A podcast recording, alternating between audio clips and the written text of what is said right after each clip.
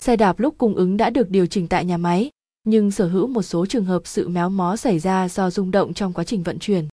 Hãy tự mình giải quyết tình trạng này với chỉ một đôi dụng cụ thuần túy và một vài bước tiến hành cứng cáp dòng xe của bạn lại chuyển số rất ngọt. Bước 1 giả soát độ trùng của dây. 11. Chuyển số đến vị trí số 7 đưa xích về vị trí bánh răng nhỏ nhất.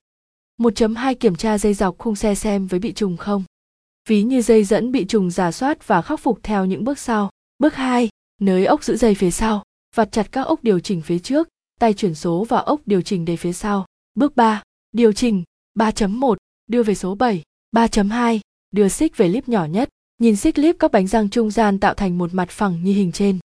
3. Ba luồn dây lắp lại ốc điều chỉnh sau. Bước 4. Tinh chỉnh. Chuyển số sang số 6 rồi số 5. Nếu thấy thời kỳ chuyển số không mượt thì sử dụng tu ốc Novit điều chỉnh bu long H, 2 và điều chỉnh độ căng của dây. Chuyển số tới bánh răng to nhất, nếu như thấy trong công đoạn chuyển số không mượt thì sử dụng bu long điều chỉnh L, lâu để điều chỉnh. Trên đây là cách thức tự điều chỉnh số xe đạp, chúng tôi hy vọng rằng phương pháp này giúp bạn tự điều chỉnh lúc đi xe. Fancom VN, cảm ơn bạn đã tin tưởng sử dụng dịch vụ của Trung tâm Không gian mạng Việt Theo.